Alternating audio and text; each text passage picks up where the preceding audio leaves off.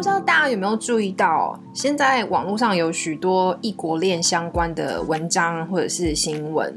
那不管是那些名人的异国恋故事，或是有时候我们会看到那种跟外国人交往、异国恋被骗的新闻。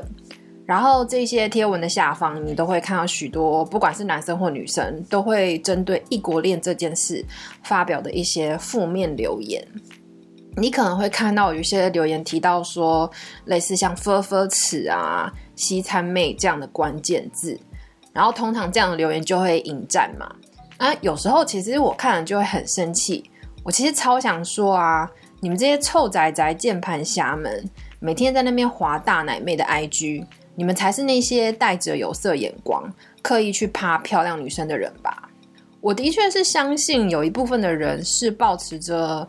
外国的月亮比较圆的心态，去刻意的寻找外国人的对象，但我认为啊，大部分的人应该是和我一样，是因为喜欢对方的特质、对方的家庭观念或者是国情啊、民族性，他们会想挑选这样的类型去，呃，会想挑选这样类型的对象去共组家庭，会比较符合自己。对于未来生活模式的期待吧。那讲到这个，就应该是要提到那个大家最初在择偶的那个心态。像比如说，有些人会比较重视面包，那你就会去选择经济面比较强的对象。那如果你是比较重视谈恋爱的感觉，那你就会去选择比较浪漫天性的男生。所以我觉得，其实大家不要再对异国恋抱持着负面的看法，因为其实每个人在择偶的时候，你就是带着自己个人的主观看法去选择嘛。那哪个人不偏颇呢？对不对？所以希望大家能给予异国恋的人更多的尊重，因为我们跟大家都一样，每天在面对的生活啊，你的跟我的都嘛差不多。那现在喂教完了，那今天要来跟大家分享什么故事呢？今天我要不藏私的讲自己的异国恋故事。那为什么今天会想跟大家聊这一块呢？因为其实啊，一直到两三年前，我都一直认为我应该会当一辈子的单身贵族。那过了三十岁之后啊，经过了无数段没有结果的感情之后。我就有点放弃认真谈感情这件事，诶，因为当时的我就想说，啊，算了，倒不如来呃努力工作存钱啊，努力的玩。那我个人又很喜欢旅游，所以当时就有一个梦想，是希望能够环游世界。那如果说偶尔有那种亲密情感的需求的话，那就滑一滑听着就好啦，来一段短暂美丽的爱情润滑一下就够了。那加上我个性这么的高怪，应该很多男生不会来追像我这样又难搞又大龄的女生吧？所以我在看我结婚前五年的生活呢，当时候的我是蛮自由不羁的啦。那一个人想怎样就怎样啊，完全对婚姻是没有兴趣的。但没有人会想到，连我自己都想不到，我竟然会在二零一八年认识到现在的意大利先生。哦，我们是在认识一年半的时间之内吧，就决定互定终身了。那听到这个消息，我身边的朋友他们除了惊讶之外，有些人也蛮好奇我心境上的转变，因为我等于是大大的打了自己的脸啊。那个曾经会夸口自己不会落入俗套婚姻制度的人，我那时候还常常鄙视已婚的朋友，我常常嘲笑他们会结婚都是因为撑不住社会的压力。耐不住寂寞才去结婚，那没想到我现在竟然可以跟先生甜甜蜜蜜的每天一起过生活。那我现在也会爱闯天涯的跟着他来到阿拉伯生活。所以如果你现在再问我一次哦，对于该不该结婚这件事的看法，我的看法可能跟五年前的我有一百八十度的大转变。那那个改变的点是什么呢？是什么会让我想婚？那要怎么知道对方是值得的对象？想知道我的异国恋故事，以及我的爱情观为什么会有这样的转变？接下来就让我们泡杯咖啡来听故事喽。巧蛙的空中咖啡时间，专门探索海外生活、旅游妙计、自我成长，以及与来宾进辣的新观点对话。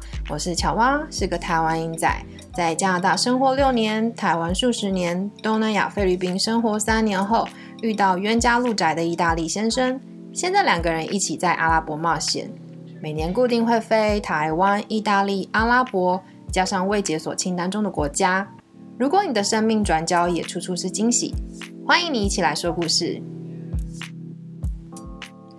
首先啊，一开始应该先跟大家介绍一下我是怎么认识我先生的。在二零一七年以前啊，我那时候一直都是在台湾从事补教圈相关的行业。那其实特别像是这样的圈子啊，要认识异性真的非常难。一来是那个周围的同事女生还是居多，那再来上下班的时间，让我们很难在平日有时间跟男生出去约会。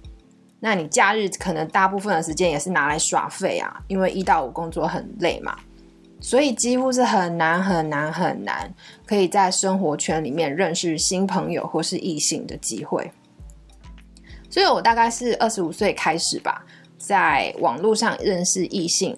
有时候我会看看同性的朋友啦，一些相同的兴趣啊，聊天啊，一些社团。可是经过短暂的几段恋爱之后，那时候我就发现啊，其实，在三十岁以前的男女啊，没有什么人会认真跟你交往诶。你因为那时候可能男生都在冲事业吧，或是有的人会放眼海外的工作啊。你可能交往个一阵子，对方可能就说要出国了，或是要搬家换环境。所以那时候我们谈恋爱的重点，好像就是在人生要过得很爽这件事，生活重心就放在周末去哪里玩啊，下班要吃什么好料啊，啊，现在上了哪些热门的电影。那就可能会瞧一瞧，看谁订票啊，时间到，两个人一起去看电影这样子。那偶尔会跟一群朋友一起去出远门啊，去别的县市玩啊。那这样的日子过久了之后呢，当双方的激情褪去，你就会慢慢看到双方的价值观的差异，就开始会让你们的争执越来越多。那经过几次的大吵大哭之后，那时候心里就会觉得，嗯。这段好像也快走到尽头了，是差不多该收拾心情的时候喽。所以啊，在经过无数次轮回之后，我大概是在二十跨三十的年纪，我就练就了一个我自己叫做钢铁人的本领啦，就是谈恋爱爽就好，然后不抱开花结果的期望。那一直是过了这样的生活，一直来到了二零一八年年底吧。我在一个寂寞的夜晚，就突然觉得哎有点无聊，那就打开 Tinder 滑一下吧，看附近有没有什么长得不错的男生想聊天。那那一天晚上，我就认识到了一个意大利人，那也就是后来的先生。那当时这意大利人开始跟我聊的时候啊，我就觉得哎这个人感觉有点不同，他会很直白的跟我分享他的工作内容啊，然后生活的一些点滴。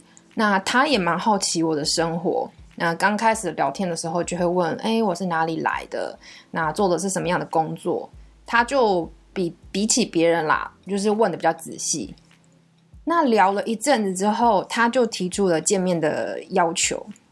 那虽然目前为止套路跟一般网络交友的开场白就是蛮雷同的，但这个人呢，当时让我感觉到，就是他好像感觉有点带点傻气。啊，不像一些呃爱玩的男生会跟你玩若即若离啊，或者是其他的心理游戏啊，所以我们当时在桥见面的时候，我因为时间的关系就打了枪几次，就是没有让他一次约就约上，但是他还是又傻傻的跟我说，哎，那哪一天你 OK，我都 OK。所以后来等我们有空见面的时候啊，我记得当天他是去一个很远的城市。还去公就是参加员工旅游，然后回来都很晚了，所以我们就约大概是那种九点多的时间见面。那我们见面的当天，我们约了一个很有气氛的法国酒吧。那我们吃了一些菜，配着熏肉起司酒啊，我们就聊天聊得很开心。然后重点来喽，那女生在第一天约会的时候，有一些原则是要保持住的。首先就是你不能太晚回家。因为你不能让对方觉得你是一个庆财杂货，所以那一天呢，我大概十二点以前就跟他说：“哎，有点晚了，我有点累了，那不然今天就先这样吧。”然后通常这时候我会观察男生的反应。那比较乐色的男生呢，他就会跟你说：“要不要来我家坐坐？哎，我家离这边不远啊，我们可以先到我家休息之类的。”这种人就是乐色型的。那稍微不那么乐色的人，他可能会跟你说：“啊，还不会晚啦，我们再继续喝，再喝一下嘛。”再一下下就好，那这种人也有点乐色，是因为他可能是想要把你搞个大醉，然后来个捡尸。那所以当时我的先生说什么呢？当时我跟他说我有点累的时候，他就很绅士、很 gentleman 的说：“嗯，真的有点晚了，不然我帮你叫车，不要太晚回家，会有点危险。那你等一下哦。”他就帮我叫了车，目送我上车之后，我就平安的回到家。好，我记得我到了家里之后。哦，鞋子都脱下啊，衣服都换好之后，我就听到哎，手机传来简讯声，我就看到他传来这样的讯息啊，你平安到家了吗？今天很开心可以跟你聊天哦。啊，我其实觉得你是一个很 nice 的女生，如果你有兴趣，明天有空的话，要不要一起去看电影？那 Have a good night，晚安之类的讯息。现在正在收听的女性听众，你有没有觉得这样的讯息真的超重的？我真的要奉劝所有男性，在特别是前期约会的时候啊，你在就是女生到家的时候，那个晚安简讯是非常重要的。虽然很老掉牙，可是我跟你说，女生只要收到这样的简讯，真的瞬间会超暖心，这点超加分的。那，刚那一趴是我们认识的契机嘛？啊，其实讲契机好像也太好听了，其实也不过只是滑滑听的而已。但其实后来还是有发生一些事情，那那些事情让我们彼此很快就嗯决定要认定对方，认真的交往。那是哪些事呢？以下我会介绍。那请听众也不妨看看自身的例子，看看正在跟你交往的对方的身上。有没有一些小地方，你可以去看出对方的心思啊，看出对方也认定自己了呢？像我们的例子就是啊，呃，在一开始我认识他的时候，我已经大概三十四、三十五岁了，那他大我三岁，也就是三七三八，所以基本上我们两个人当时不太会浪费时间在谈无疾而终的恋爱啦。就一开始示弱不 OK 不舒服，可能就会决定放弃这样子。所以一开始我们在呃彼此认识交往的时候，就步调还蛮快的。那两个人都在互相试探对方。那但是其实他还是让我觉得他有与众不同的点，就是他不会去害怕我给他的试炼。我说的试验就是不害怕我出的考题。像我前一段讲的，要怎么去观察男生的小地方。那另外一点，我注意到他一开始就对我很认真的地方是，在我们认识不到两个月的时间，我就有跟他提到我要回台湾的事。啊，那时候我们刚开始交往啊，其实就打得蛮火热的，几乎每个周末他都会问我有没有空，我们一起去做一些不一样的事。我们会去看电影啊，啊，打球运动，我还有带他去玩那个空中飞人。所以就是每个周末大家都有默契，就是哎，你要做什么，我们一起做。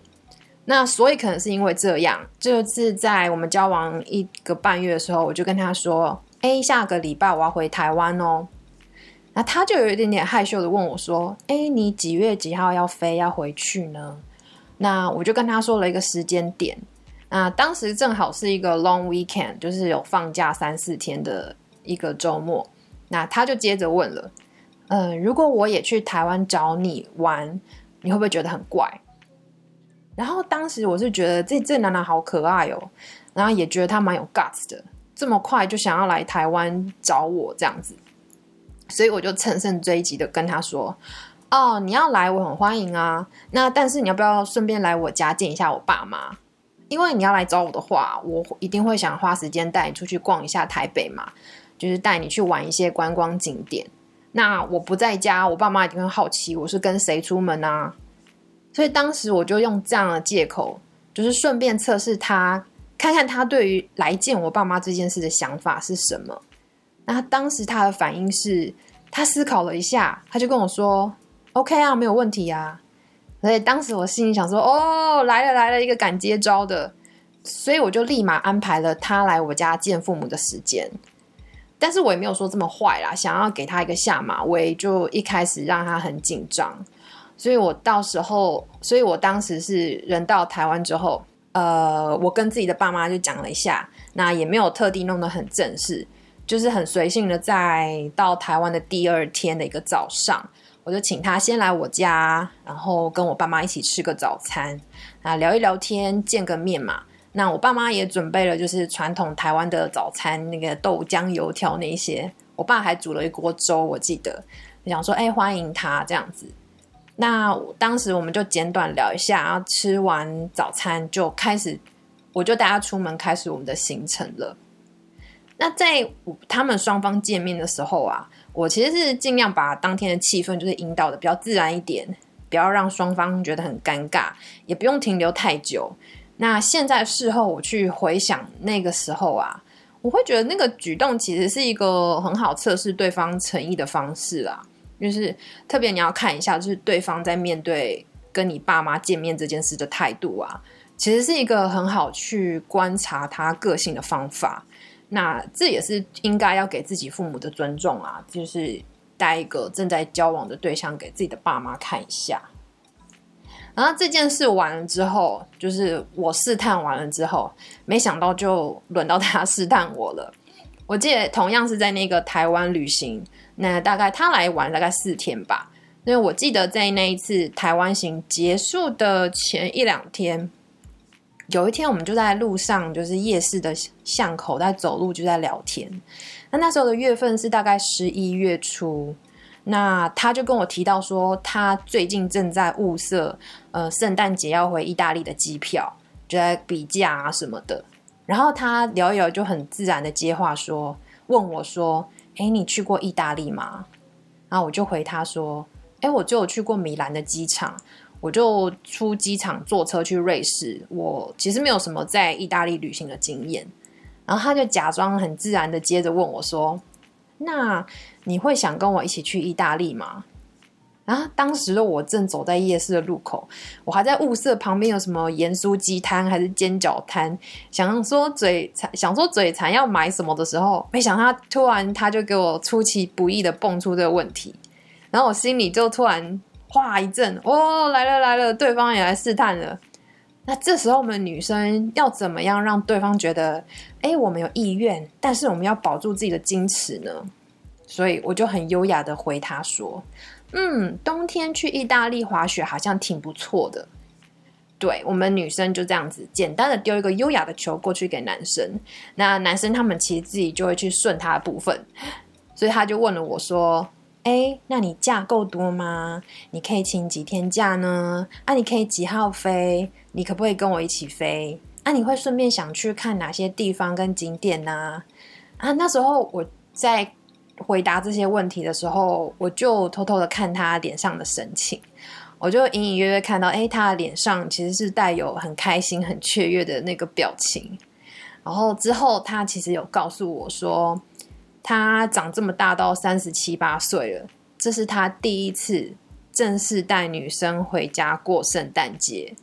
因为对于外国人来说，欧美国家的人啊，他们带女生回家过圣诞节，就有点像台湾人把对象，呃，就是在过年期间带回家里认识，就是有一定程度的认定双方的一个举动。所以当时听到他这样讲，我就觉得他是放了很大的诚意在跟我交往啊，所以我就意识到说，哎，他跟一般的浪子不一样。他可能是真的希望我们的关系能够开花结果，所以当时我才会告诉自己说：“那不然试试看好了。”对方既然拿出他的诚意，那我也应该拿出勇气跟诚意，好好的跟人家交往。那如果真的成了，就顺其自然的过下去喽。所以在交往的前三个月啊，我们彼此都有感觉到对方是非常真诚的在跟彼此交往。所以两个人都拿出最大的诚意跟真心，像是邀约见家人这件事情，我会觉得不管是什么年龄层的男女啊，那如果你跟家人间的关系算是紧密良好的，那把另外一半带给家人认识，其实没有什么不好。你还可以顺便利用这个机会，看看对方是否是认真的看待自己。那另外啊，嗯，在我先生身上，我觉得他跟一般挑战失败者不一样的地方，就是他一直让我很放心。就像我前一段有讲，我在他身上可以看到一股可爱的傻气，他就很直啦，不会玩那个坏男生很爱玩的那种若即若离或是心理游戏。因为你知道，有些男生他就会故意，他都会算好说，哎，我这时候传，比如说今天我传讯给这个女生，那我就刻意的消失两天，或是去玩就是吊她胃口的游戏。那你知道有些女生就很吃这招嘛？所以说，如果他们如果女生遇到我先生这款的，他们可能会觉得太无聊，觉得这样的男生没有挑战性。但是我觉得啦，当我们在选择走一辈子的对象的时候，双方可不可以都对彼此很坦诚，而且不吝啬的让对方知道我对你是真心的、坦白的，这一点很重要。因为我是觉得，如果关系走到一段时间，但是你的行为却是没有考虑到对方的感受，你一直在吊人家胃口，或是说保持一个神秘的形象，然后做很潇洒的自己。这样个性的人，就算你跟他走到婚姻的那一天，婚后你还是会有很多问题。所以对我来说，在挑选结婚对象的时候，呃，有没有一颗单纯的心，那愿意就是用心跟你每天过生活，那挖掘小确幸，这样的人才是最好的。好啦，以上就是我和我异国恋先生一开始的相识故事。其实有时候我会很羡慕那些不是谈异国恋的女生，我会羡慕他们的另一半啊，可以很轻松的跟自己的家人培养感情。那有时候我也蛮羡慕有浪漫相识故事的恋人，不像我们，我们就是很俗气的滑 Tinder。但是人生就是这样吧，可能总要想办法去创造自己的浪漫。那不管你是不是正在谈异国恋的人，或是你正处于新婚，或是还是在，或是还在观望是否该结婚的人啊，希望我今天的分享可以帮助到你哦。如果你有任何相关的问题，或是也想跟大家分享你的故事，那欢迎你透过 Facebook 或者是 Instagram 找到我。我每一篇故事都会同时发图文，提供给大家一个提问或是分享的管道。那你也可以在那里看到巧蛙的日常生活哦。只要在 FB 搜寻巧蛙的空中咖啡时间，IG 搜寻 Silva's Coffee Time，或是一样搜寻巧蛙的空中咖啡时间的关键字，都会找到我哦。另外，喜欢这集节目内容的朋友，也请你帮个忙，到 First Story Apple Podcast 的平台上，赏些星星以及评论，我都会仔细阅读大家的留言。你的鼓励是我持续说故事的动力。那巧娃的空中咖啡时间，我们下次见喽，拜拜。